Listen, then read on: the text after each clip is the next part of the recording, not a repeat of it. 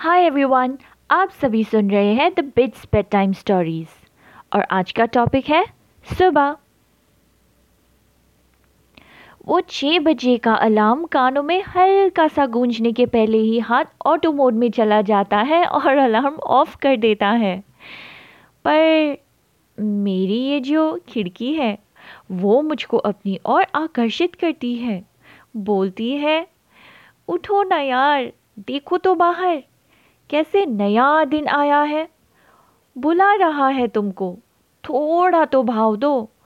मुस्कुराओ, तैयार हो जाओ। क्या पता आगे क्या लाया है। तो थोड़ा सा ट्विस्टिंग टर्निंग योनिंग और स्ट्रेचिंग के बाद खिड़की के पर्दे जब हटाती हूँ तो रोज़ एक सरप्राइज़ होता है। यू नो you know वो अनप्रिडिक्टेबल वाला? कभी फॉगी फॉगी आँखों से मुझको हेलो कहता है। तो कभी बारिश की बार, कभी सुकू भरी हवा तो कभी धूप की बौछार। But you know how morning is रोज़ ऐसा लगता है कि काश आज संडे होता।